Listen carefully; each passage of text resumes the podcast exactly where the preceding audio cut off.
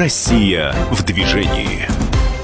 Здравствуйте, друзья! Вы слушаете радио «Комсомольская правда». Это программа «Россия в движении», главный федеральный проект о дорогах, которые нас объединяют. И в студии его ведущие, президент экспертного центра движения безопасности Наталья Агре. Наталья, добрый вечер. Добрый. Меня зовут Антон Челышев. Сегодня, возможно, вообще главный выпуск нашей программы, потому что он будет посвящен детям. Вернее, я бы сказала, даже их воспитанию в первую очередь. Сегодня мы пригласили в студию человека, который напрямую занимается решением этих вопросов. А у нас в гостях директор Департамента государственной политики в сфере защиты прав детей Министерства просвещения Российской Федерации Евгений Сильянов. Евгений Александрович, здравствуйте. Добрый день, коллеги. Давайте начнем. А, хотя, возможно, Наталья, я должен, так сказать, сейчас пас в вашу сторону сделать, потому что наверняка у вас гораздо больше информации о том, с какими проблемами дети сталкиваются, и вообще, что мы сейчас должны сделать для того, чтобы снизить статистику смертности и травматизма дорожно-транспортного и саму статистику аварийности снизить? Ну, я думаю, что начать надо с того, что действительно за последние десятилетия было сделано очень много, и в первую очередь Министерством образования, так как э, каждый раз, когда мы говорим о дорожно-транспортных происшествиях с участием детей, э, мы прекрасно понимаем, что здесь, э, наверное, самую главную роль играет процесс воспитания. И э, воспитание, наверное, и нас самих. Мы когда-то тоже учились в школе, проходили определенные уроки по безопасности дорожного движения. Наверное, о том, насколько хорошо научили нас, мы, сегодняшние родители, можем также уделять этой теме большие, э, больше времени. Более того, наверное, и э, ожидать от того, что э, учреждения образования также уделяют этим вопросам э, как можно больше времени. А, Еще несколько лет назад можно было говорить о том, что родители э, не сильно понимали, зачем вообще на эти часы а, тратится время как в школе, так и а, в дошкольных учебных заведениях. И мне кажется, что вот как раз за последние несколько лет эта тенденция очень здорово меняется. И сейчас как раз вот те уроки, которые посвящены правилам дорожного движения, и также система дополнительного образования, которая, в общем-то, перестраивается и при этом сохраняя определенные исторические водные, например, юные инспектора дорожного движения, которые продолжают а, развиваться и на сегодняшний день. То есть мы пытаемся действительно а, привносить вот воспитание участников дорожного движения постоянно новые темы, при этом сохраняя традиции. Как вот на ваш взгляд, Евгений Александрович, что сейчас меняется, что становится лучше, а что требует определенной доработки? Э, спасибо за вопрос, коллеги. Ну вот, э, если мы говорим про э, обучение детей безопасному поведению на дорогах, то здесь надо рассматривать, ну, наверное, сперва ядро, да, это вот то, о чем, Наталья, вы сказали, что вот сохраняется, ну, скажем так, вот тот лучший опыт. То есть это говорит о том, что нам необходимо сохранить обязательную часть преподавания правил дорожного движения. И в принципе нашим э, федеральным государственным образовательным стандартам это предусмотрено. Ну, скажем так, на поверхности э, мы можем говорить о том, что идет э, изучение правил в таких предметах, как окружающий мир – это начальная школа. Если мы говорим уже о э, среднем звене, то это основы э, безопасности жизнедеятельности, где э, действительно школьникам все необходимые основы даются.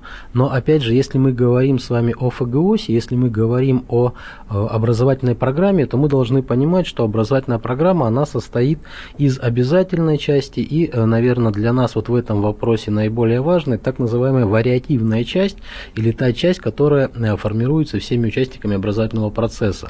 Вот именно э, в этой части нам и э, предусмотрена вот возможность введения э, тех или иных дополнительных элементов, как раз-таки, Наталья, вот то, о чем вы сказали, когда мы э, имеем возможность э, разнообразить. То есть здесь и, э, конечно же, в полном объеме подключения системы дополнительного образования и э, различные формы. Вот надо четко понимать, да, что э, ребенок помимо того, что он ходит в образовательную организацию, где ему, э, ну, скажем так, вот э, говорят о правилах, да, и они изучают правила, у него еще должен быть вот так называемый социально значимый взрослый, под которым мы понимаем родители. Почему, Наталья, я с вами абсолютно согласен, когда мы говорим про правила, здесь надо в большей степени говорить не про обучение, то, что сегодня предусмотрено ФГОСом, а про воспитание. Дело в том, что есть два подхода, да, когда делай, как я сказал, или делай, как я, да, то есть разницу надо просто э, понимать. Когда мы в школе говорим «делай, как я сказал», это одна ситуация, дети э, понимают правила, но они не очень, э, ну, у них так называемый когнитивный резонанс происходит, когда они приходят домой и, скажем так, в выходные дни, там, либо в праздничные дни идут с родителями, там, например, через ту же проезжую часть, он помнит о том, что ему в школе сказали, что надо делать так-то, так-то и так-то, а его э, социально значимый взрослый, то есть родитель, э, показывает ему на личном примере абсолютно э, по-другому, вот как он себя ведет в этой ситуации. И мы получаем совсем не тот эффект, который необходим. Поэтому, естественно, наша задача и воспитательный этот эффект привить и в, на уровне образовательной организации, когда мы и из родителей делаем ну, скажем так, э, участников этого процесса и вовлекаем в этот процесс. И, э, ну, такой опыт у нас есть.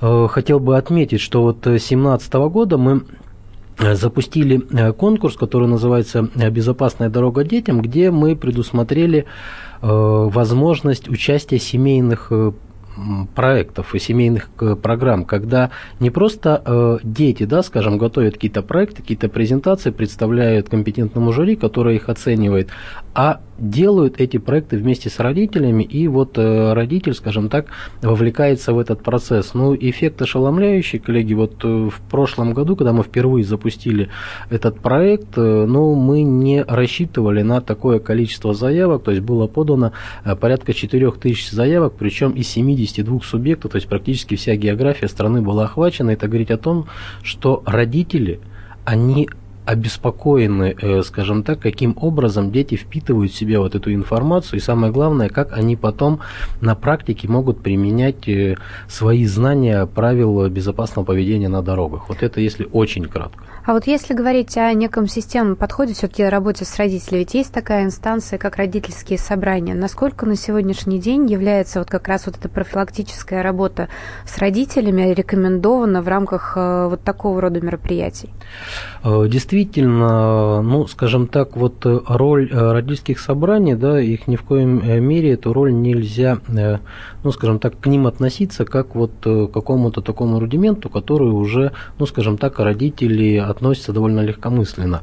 Действительно, на таких вот мероприятиях нам удается достучаться до родителей, и на сегодняшний день и, и нами, и э, различными нашими партнерами разработаны довольно, э, ну, скажем так, большой спектр э, программ, каким образом вовлекать родителей в этот процесс, и в принципе, ну, это дает свой эффект, то есть и родители переходят ну, вот из... На светлую сторону, да, скажем так, на говорить. светлую сторону. И, кстати, в, в, ряде, в ряде регионов с нами тоже делились прекрасным опытом. Это механизм называется «Родительский патруль», который вот как раз э, занимается не столько э, примером для детей, сколько э, как раз некой функцией надзорной за, и за, за тем, каким образом переводят детей через дорогу. Да, в начале да. э, школьного дня э, проверка детских автокресел, наличие световозвращающих элементов. Вот мне кажется, что это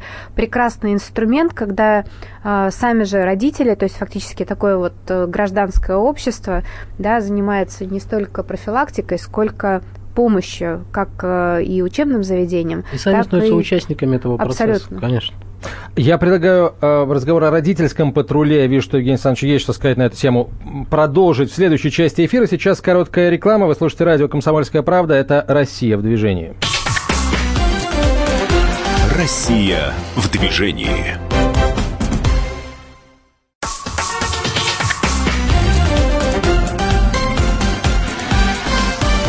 Россия в движении.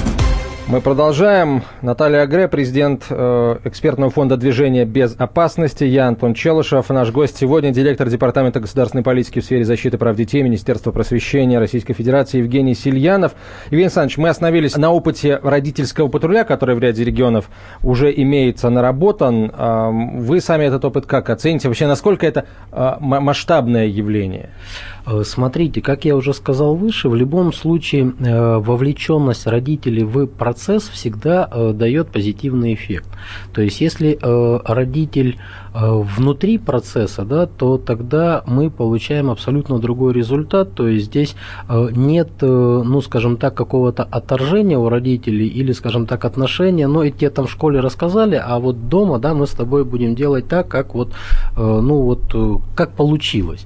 Когда же сам родитель принимает участие и э, в этих э, образовательных процессах, или вот, скажем так, вот тот э, пример, который привела э, Наталья, когда это берется и в виде некого контроля, да, то есть когда э, выявляются факты, ну, скажем так, нарушения именно детьми правил дорожного движения, либо, скажем так, по утрам, то есть есть такой опыт, когда вот так, так называемый родительский патруль, то есть просто элементарно стоят перед школой, когда привозят утром к первому уроку детей и просто фиксируют вот во время э, прибытия застегнут был ремнем, пристегнут или не пристегнут, да, то есть эти факты потом разбираются в конкретной образовательной организации на э, конкретных мероприятиях, то есть и вот здесь вот эта полная вовлеченность, абсолютно другой эффект, то есть родитель не на стороне где-то смотрит, что там было, да, а он сам внутри, и это реально меняет менталитет. Коллеги, если мы с вами говорим о нулевой смертности, если мы говорим о том, что нам необходимо коренным образом что-то менять, то надо менять в головах, то есть надо менять менталитет менталитет. То есть вот именно через вот это вот стопроцентная вовлеченность и детей, и родителей. Но здесь я могу отметить, наверное, как родитель, действительно, наверное, самое действенное, что есть между родителями, это вот эта вот конкуренция, да, то, что там у меня ребенок э, лучше всех одет, лучше всех обут, у него самые лучшие преподаватели, самая лучшая школа. И, конечно, кто-то, э, кто возникает, например, на автомобиле с детским автокреслом, уже гордо говорит, что у меня есть. Вот здесь включаются совершенно обычные человеческие социальные наверное, процессы, которые заставляют всех подключиться к этому процессу. Но так или иначе, вот, наверное, один из важнейших вопросов, с которым мы тоже сталкиваемся, работая в регионах, это квалификация тех самых преподавателей, которые работают с детьми и с родителями. Мы знаем, что так или иначе на сегодняшний день а, нет, по-моему, вуза, который бы готовил преподавателей по безопасности дорожного движения. Вот какие вы видите сейчас перспективы, опять же, в рамках стратегии, да, и вот тех целей, которые сейчас ставит президент? Ну, смотрите, Смотрите, мы эту работу э, в повышении квалификации педагогов, э, в принципе, начали еще в рамках реализации государственной программы безопасности дорожного движения. То есть вот той части, которая была за Министерством просвещения, мы э, предусмотрели целый раздел по А, это разработки курсов повышения квалификации, вот именно в части преподавательского состава, да, и э, второе это непосредственно э, проведение самих курсов. Далее, если э, помните, видели саму программу, в программе э, были такие мероприятия, как создание федеральных центров по подготовке непосредственно педагогов, то есть не водителей, да, то есть, а непосредственно тех людей, которые на местах уже выступают в роли педагогов, там мастеров производственного обучения и так далее. То есть такие центры. Для педагогов автошколы, на словами. Да, да, да. То есть на сегодняшний день э, такие центры созданы э, в Тихоокеанском государственном университете, это город Хабаровск, и буквально э, в этом году э, в Омске также был открыт такой федеральный э, центр. Следующий центр будет открыт в Москве. То есть вот задача как раз-таки данных трех центров федеральных, да, это вот аккумулировать тот лучший опыт по подготовке профессионалов, специалистов и затем его транслировать на всю страну. Но в любом случае этой тематике надо уделять, конечно же, огромное внимание. И в рамках стратегии мы планируем планируем не то, что продолжить эту работу, а ее еще и усилить. Вот мы не, не раз говорили с экспертами на, на, на эти темы, и, как отмечают целый ряд специалистов, э, автошколам, прямо скажем, далеко не всегда по карману, а почти всегда не по карману отправить своего специалиста куда-то там во Владивосток, либо э, в Томск, либо если это будет Москва, то кто-то и от Москвы далеко живет. С другой стороны, наверняка э, эти, этих людей не надо учить водить автомобиль. Это все можно делать как бы и дистанционно, наверное, да, повышать квалификацию. Ну вот не знаю, как по поводу дистанционного обучения, потому что так или иначе я понимаю, что в, да, в данном случае речь идет о педагогах, но когда речь шла, вот, например, о обычных э, студентах автошкол, то фактически прошла целая реформа образования для того, чтобы уйти как раз вот этой проценты, а, процесса экстерната, так как э, в результате, как мы сейчас видим, вот с чего мы начинали сегодняшний эфир, то, что в результате вот этого э, подхода, когда люди вроде как учились, и на самом деле нет, у нас и выросло целое поколение э, водители, не учи, которые водители, вроде как умеют, но на самом да, деле на нет. самом деле ничего не умеют, ничего не знают. Поэтому я думаю, что так или иначе, если сейчас ставятся такие амбициозные цели, то, конечно, какой-то формат либо среднего образования, либо э, технического образования должен быть, который позволял, конечно, максимальное покрытие а, специалистов, потому что в противном случае чего может, э, чему может научить человек, да, в случае, если его не обучили по а, столь серьезной программе. То есть, проще говоря, начальное образование, а, человек, который будет потом иметь э, квалификацию там, водитель-инструктор, он должен получать в рамках там, среднего учебного заведения, условно говоря, да? В, в рамках Коллеги, смотрите, можно я все-таки добавлю колледжа. еще про педагогов, да, вот вернусь к ну, Кстати, про педагогов сразу разговора. вопрос задам, мне очень любопытно. Может ли педагог а, преподавать детям безопасность дорожного движения, если у него у самого нет автомобильных прав, прав управления транспортным средством? На мой взгляд, нет, но это мой скромный непрофессиональный вопрос, взгляд. Кстати. Да, вопрос такой э, звучит, он звучит довольно э, часто, но вот здесь вот э, давайте мы все-таки э, попытаемся разобраться, да, то есть, а вот где, есть ли здесь вот эта прямая связь? Все-таки, когда мы говорим про э, изучение э, детьми э, правил безопасного поведения на дорогах, да, то есть мы же не ставим цели, что на выходе, там, после изучения, там, я не знаю, основных тем в дисциплине там, окружающий мир либо основ безопасной жизнедеятельности, что мы им будем выдавать водительское удостоверение той или иной категории. То есть все-таки задача вот этого образовательного процесса, она несколько в другом заключается, то есть научить ребенка безопасному поведению на дорогах, естественно, и основным блоком здесь является изучение правил безопасности движения. Но, смотрите, я просто хотел сказать, когда мы говорим про педагогов, и вот та ваша часть вопроса там большая география нашей страны, да, то есть большие расстояния, э, не все в состоянии приехать. Коллеги, вот когда я говорил про разработку тех или иных э, Э, программ э, повышения квалификации. То есть, вот почему я говорил, что для нас важно э, наличие вот этих вот федеральных ресурсных центров, помимо того, что и через них да, проходит, ну, скажем так, определенное количество, причем это ограниченное количество, то есть из-за того, что их всего три вот этих федеральных центра. Но нам очень важно это распространение тех программ, которые есть. Если мы говорим о педагогах, то в стране выстроена целая сеть, и в каждом субъекте есть либо институты повышения квалификации, либо институты развития образования, то есть в том или ином виде э, существуют центры, которые как раз-таки, ну, их основной целью является повышение квалификации тех педагогов, которые сегодня работают в образовательных организациях. Разработаны э, целые э, модули для тех же педагогов ОБЖ, там, для той или иной категории преподавателей, которые работают в наших образовательных организациях. Это сегодня уже, ну, скажем так, система, и это реализуется в масштабах всей страны.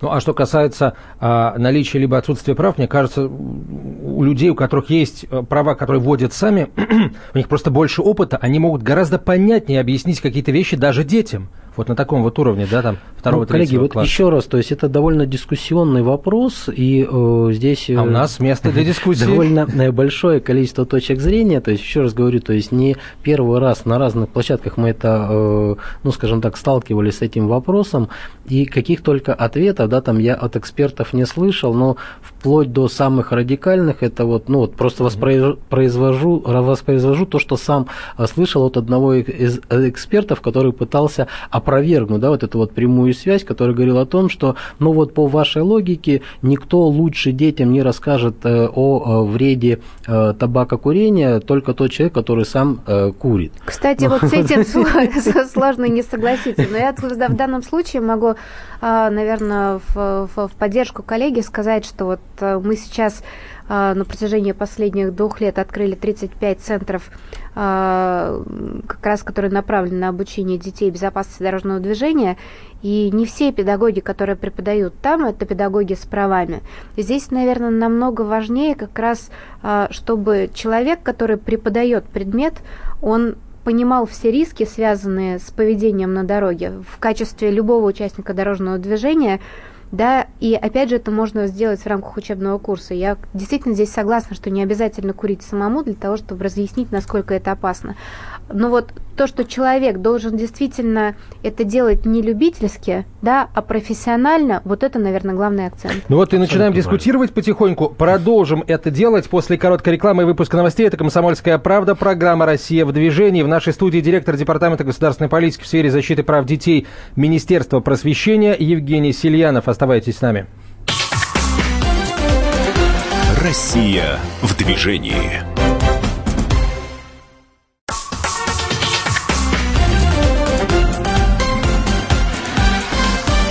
Россия в движении. Мы продолжаем. В нашей студии Евгений Сильянов, директор Департамента государственной политики в сфере защиты прав детей Министерства просвещения Российской Федерации. Вопросы ему задаем мы. Наталья Агре, президент экспертного центра движения безопасности. Я Антон Челышев. А, Евгений Александрович, вы говорили, что нет э, у учителей, которые преподают там в рамках уроков ОБЖ или окружающего мира, нет задачи сделать детей водителями, да? А, но почему бы не построить программу так, чтобы, оканчивая 11 класс, э, дети уже имели на руках категорию водителя группы А и Б и получали э, удостоверение по достижении 18 лет. На мой взгляд, одни плюсы. Например, школа следит за ребенком, начиная там с 6-7-летнего возраста и заканчивая 16-летним, и она точно знает, у кого есть склонности к э, девиантному поведению, к употреблению всяких разных веществ, а у кого нет. И вот это, этот объем информации может быть передан и в ГИБДД, и в Минздрав, для того, чтобы точно знать, кому мы даем права, а кому мы права не даем. И опять же, кажется, отличный стимул для подростка учить как следует правила дорожного движения, понимая, что если они не будут этого делать, у них не будет прав, и более того, будет большой знак вопроса, а могут ли они в принципе быть водителями, если, имея возможность э, изучать правила дорожного движения, они этой возможностью не воспользовались? Я в данном случае, наверное, э, разъясню. Антон пытается развить мысль э, Михаила Юрьевича Черникова по поводу как раз того, каким образом можно реформировать ЮИТ, да, юных инспекторов дорожного движения, как некую организацию, которая могла все все-таки вовлекать большее количество детей, да, не столько на участие в конкурсе, а сколько на систему непрерывного образования, которая действительно в результате могла бы стать инструментом по либо получению прав в конце, да, либо а, какую-то, например, засчитанную сдачу теории, потому что дети будут ее проходить. А, видите ли вы, каким образом это могло быть интегрировано на сегодняшний день в систему образования? А, коллеги, спасибо. Вот э, то, что только что прозвучало, да, то есть это ну, уже даже не э, тема для дискуссии, а это ну, некая э, задача, некий вектор развития, да, то есть вот что э, нового, дополнительного мы можем ввести, по большому счету, Наталья, это то, с чего мы начинали наш разговор, да, то есть вот та, то ядро, которое есть в системе образования, то, что было и то, что есть, и то, что всегда будет, то есть это вот обязательно изучение, и что необходимо еще, возможно, предусмотреть что-то новое. Вот этот стимул, ну, мы просто просто с Михаилом Юрьевичем тоже обсуждали э, эту тематику, и, в принципе, э, нами это э, поддерживается. Мы буквально в этом месяце, в конце ноября, будем проводить большую конференцию, посвященную как раз-таки идовскому движению, и в том числе мы хотели бы с коллегами из регионов обсудить вот их видение, вот насколько это возможно. Но здесь, опять же, надо смотреть, когда мы говорим с вами, ну, вы сами даже, когда формулировали вопрос, говорили о вариативности возможности там либо а, выходить сразу на сдачу, либо предусмотреть а, возможность неких преференций там при сдаче теоретического экзамена. То есть здесь развилок очень много, и надо смотреть, насколько мы с вами в состоянии э, вписаться, э, опять же, в тот же э, ФГУС, о котором я говорил в самом начале, опять же, вписаться в нормы Санпина. Ну, мы понимаем, да, то есть мы сегодня слышим практически с каждого утюга, что наши дети перегружены, количество за, за, занятий зашкаливает, там с утра до позднего вечера на занятиях, затем возвращаются всей семьей, делают домашнее задание и так далее, и так далее. То есть вот как нам во все в это вписаться? Но то, что э, идея как минимум заслуживает ну, внимания и своего развития, то есть двумя руками за. Теперь то, что касается, скажем так, практики и э, существующих, скажем так, э, элементов такой э, системы, то, ну, наверное, для кого из вас не секрет, что сегодня в субъектах есть такие образовательные организации, которые э, оставили, ну, вот когда-то был такой опыт, как учебно-производственные комплексы, так называемые УПК, и, в принципе, это работа, я сам когда-то проходил, будучи э, школьником, через э, такой комбинат, вот я тогда как раз-таки выбирал э, получение дополнительной э, профессии, именно вот сдача на водительское удостоверение у нас этим заканчивалось. Кто-то э, шел на электромонтажника, кто-то еще куда-то. То есть на сегодняшний день есть примеры таких образовательных организаций, где вот в том или ином виде эта система, она э, продолжает свою жизнь, но здесь вот если мы говорим с вами про э, сдачу да, на водительское удостоверение, ну, Наталья, вы, наверное, знаете не, ну, как никто другой, какие сегодня требования там, тем же самым э, автодромам, да, которые должны быть э, для обучения и дальше для сдачи. То есть ни одно образовательная организация, общая образовательная школа, скажем так, ну, на сегодняшний день это ну, не потянет в том объеме, как это сегодня предусмотрено. Так вот именно сейчас госавтоинспекция как раз э, предложила уйти от обязательной площадки именно как да, требование да, да, да, к лицензированию да. автошкол, что, на мой взгляд, как раз открывает очень большие перспективы, потому что площадку может сорендовать фактически любое учебное заведение. Если говорить как раз о неком будущем, то здесь, наверное, нужно рассматривать и систему ЮАШ, которая на сегодняшний день, к сожалению, на мой взгляд, крайне недоразвита потому что их должно быть просто больше, это должно быть действительно системный подход, и в данном случае я могу сказать и как родитель, а, если у меня действительно ребенок загружен рядом предметов, но а, в определенном варианте я буду понимать, зачем ребенок посещает это а, занятия, вот как вы говорите, что у вас был выбор, да, и вы выбрали э, получение прав как одно из направлений деятельности. Просто на сегодняшний день, чем я вижу недостаток, наверное, юных инспекторов дорожного движения, то, что оно действительно сейчас как некая доп. опция, но не у ребенка в конце, скажем так, не видно света в конце туннеля, зачем он это делает, кроме собственного развития и определенных, э, ну, наверное, таких э, нормальной детской мотивации, да, там выигрыша, в принципе, это прекрасные и развлечения, и навыки, а когда это будет еще вовлечение родителя, потому что вот в любом случае так или иначе взрослое поколение всегда помогает э, ребятенку выбрать, да, все-таки определиться с доп. занятиями. Здесь всегда можно посмотреть на вот эту программу доп. обучения, сказать, вот смотри, здесь ты пойдешь, будешь танцевать, да, а здесь у тебя еще в конце концов получится э, возможность э, получить права. Ну, тогда и ребенку будет, мне кажется, полегче выбрать, потому что, ну, во многих странах действительно вот эта система, э, с одной стороны, воспитания безопасного участника дорожного движения, это правда немаловажно, потому что это гражданская функция, она все-таки а, довешивается очень важным фактором самой лицензии на управление транспортными средствами. Поэтому еще раз, коллеги, абсолютно э, поддерживается. Приглашаю э, к диалогу, Наталья, на нашу конференцию, где мы соберем представителей регионов, именно представителей видовского движения, где давайте мы это э, обсудим, да, и в виде некого ТЗ регионам дадим Э, ну, возможность вот предложений разных вариантов, да, то есть чем нам э, заканчивать, э, ну, вот, скажем так, обучение детей в этих отрядах, то есть и на что мы в конечном итоге можем выйти, ну, а дальше необходимо уже, естественно, будет докручивать через там, принятие нормативных каких-то новых актов, либо там внесение изменений в существующие.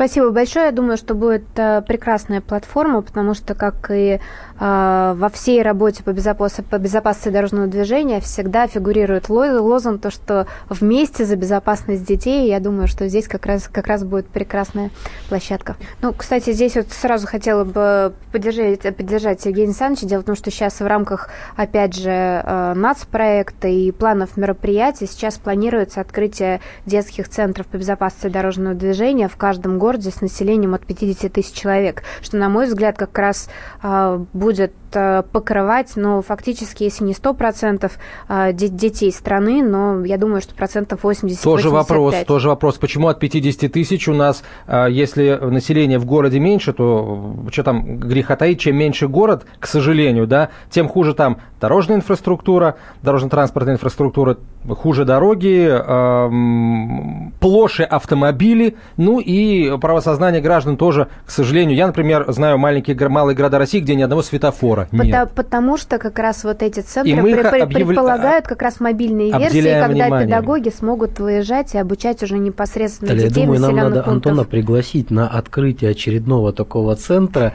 в населенный пункт. Заслать хотите чтобы... С удовольствием, с ну, удовольствием. Э, реально, я просто два слова добавлю, то вот, э, что только что говорила Наталья, то есть вот когда мы говорим про создание таких центров, то есть помимо, скажем так, непосредственно самого стационара, да, то есть туда, куда приходят э, дети и ведутся там в том или ином виде занятия, эти центры в обязательном порядке оснащаются так называемой мобильной версией, то есть как раз-таки их задача заключается еще и в покрытии той территории, где таких стационарных центров нет, то есть куда выезжают вот эти вот так называемые мобильные автогородки, да, то есть и уже ведутся занятия в других населенных пунктах, вот э, именно те, о которых вы только что так вот побеспокоились. Потому что главная задача фактически это, наверное, не только количество, это очень важно и качество. И учитывая, что мы начинали как раз сегодня разговор с того, каким уровнем должны подго- быть подготовлены сами педагоги, так или иначе мы говорим про безопасность дорожного движения. Это всегда вопросы экономики, в том числе предполагающие, опять же, и преподавательские ставки, и, опять же, их переподготовку да, поэтому, наверное, нужно реалистично подходить на то, что должны быть такие центры, которые действительно будут гарантировать высокого уровня подготовленности образования. А, коллеги, Неоднократно приходилось слышать мнение эм, экспертов в разных отраслях, имеющих отношение к транспорту, причем не только в нашей стране. Мнение вот какое.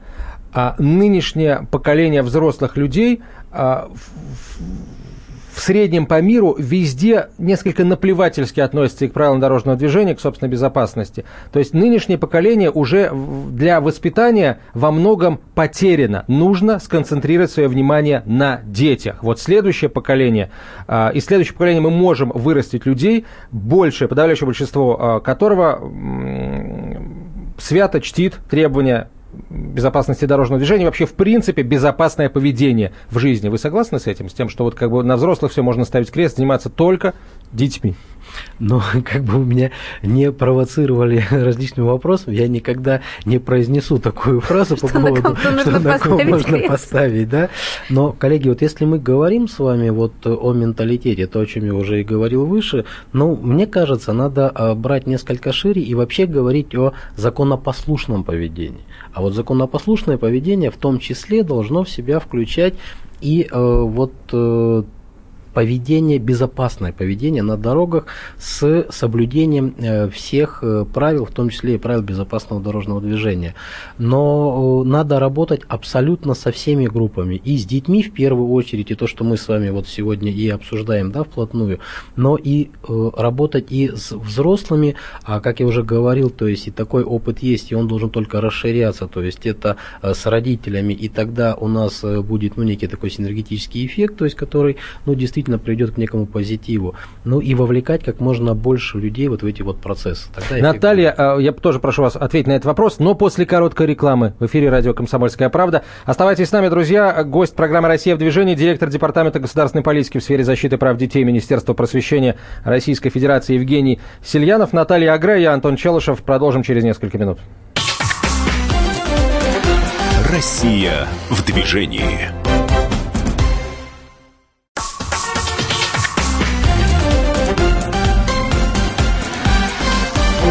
Россия в движении. Комсомольская правда, Россия в движении. Наш гость, директор Департамента госполитики в сфере защиты прав детей Министерства просвещения Евгений Сильянов, Наталья Агре, президент экспертного фонда движения «Без опасности» и я, Антон Челышев. Наталья, а ваша точка зрения на вот это утверждение о том, что, а, дескать, э, на взрослых, ну не то чтобы крест ставить, да, но а, толку мало, мы, взрослые, не изменимся, а вот на гибкие детские умы мы повлиять можем и обязаны. Ну, я бы сказала э, то, что что фактически у нас получается влиять как на первых, так и на вторых. В принципе, если говорить о взрослом населении, то за последние десятилетия мы научили наше население взрослое пристегиваться, мы научили их пользоваться детскими автокреслами, так или иначе у нас снизилось уровень агрессии. Вот если говорить нам про тему опасного вождения, которая последние несколько лет стала все чаще появляться в средствах массовой информации, это как раз вот результат того, что, наверное, агрессия действительно очень здорово снизилась, поэтому тех, кто настолько некорректно себя ведет, их стало очень здорово видно. У нас люди стали совершенно по-другому относиться к нетрезвым водителям, да, не только к тому, чтобы не управлять нетрезвым самим, но и также они понимают, что такие нарушители представляют большой, э, большую опасность для всех других участников дорожного движения. Поэтому мне кажется, что все-таки общими усилиями удается работать и с взрослыми. С детьми, наверное, ситуация немного проще. Более того, если посмотреть на статистику госавтоинспекции, мы видим э, прекрасную тенденцию. У нас, если несколько лет назад доля пешеходов Э, детей-пешеходов, которые попадали в дорожно-транспортные происшествия, так скажем, по своей вине, э, она была значительно больше. В последние годы она сокращается стремительно, что говорит о том, что как раз вот площадка Министерства образования, которая позволяет воспитывать и учить детей ориентироваться, она, в принципе, дает э, свой очень хороший результат. Но здесь хотелось бы поговорить, наверное, не столько о, о детях, а вот о взрослых, которые отвечают за а, целый ряд аспектов. И вот одна из тем, которая, на мой взгляд, сейчас крайне важная в преддверии а, темного такого сезона в Российской Федерации, это как раз вот тема световозвращающих элементов. Мы на стольких площадках э, столько раз обращались к коллегам из Минпромторга относительно интеграции световозвращающих элементов в верхнюю одежду как обязательный элемент. И что самое интересное, еще а, обсуждали столько раз все-таки, возможно ли это интегрировать в школьную. Мне кажется, что вот сейчас под, подходит какой-то момент, когда вот эту тему все-таки нужно выносить на какой-то прямо государственный флаг, потому что как еще по-другому бороться с вопросом видимости детей на дорогах, если мы не можем интегрироваться в самые обязательные самое обязательное, что у нас есть в школе, это детскую форму. Вот как вам кажется, есть ли все-таки такой потенциал? Ну, э, тема на самом деле э, довольно часто поднимается, ну и, э, Наталья, вы лично знаете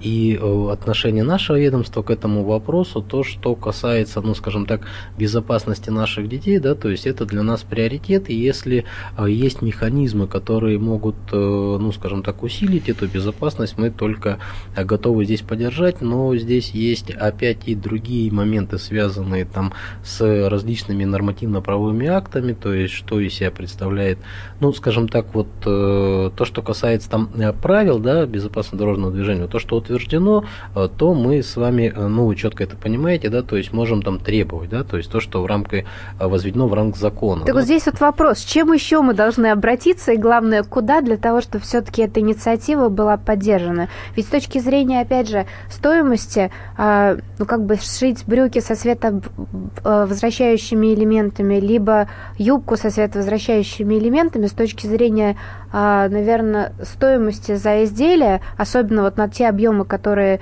а, в любом случае заказываются, да, на школу, на регион, это, в принципе, копейки.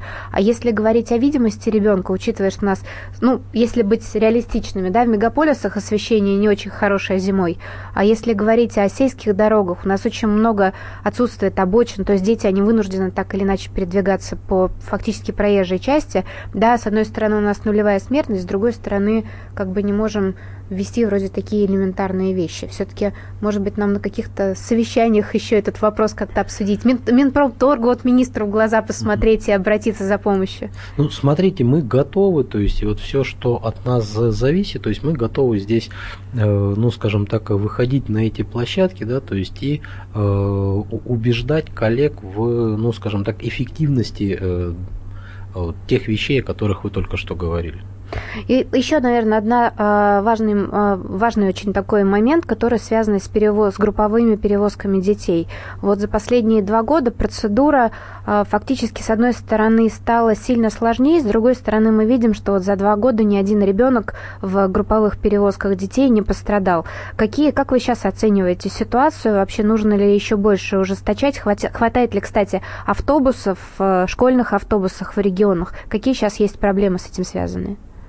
Ну, смотрите, то есть здесь, коллеги, не могу, скажем так, э, давать какого-то э, полного там э, компетентного, компетентной оценки, да, вот всему тому, о чем вы только что говорили, ну, потому что это не является там полем моей деятельности, но, по крайней мере, вот то, что мы видим сегодня в субъектах, то мы четко понимаем, что действительно вот в части нормативно-правового регулирования на сегодняшний день, ну, сделано все для того, чтобы это функционировало. Дальше стоит вопрос вопрос правоприменительной практики. То, что касается автобусов, то э, та программа, которая существовала много лет, она продолжается. Это программа э, совместная Минпромторга да, и Министерства просвещения. Это э, поставка автобусов в регионы, то есть это ну, реально действующая программа, которая точно помогает субъектам э, решать эту проблематику. Она очень востребована. Я не ну, просто не моя компетенция, да, то есть там в цифрах сколько, зачем и почему, куда поставляется, там какая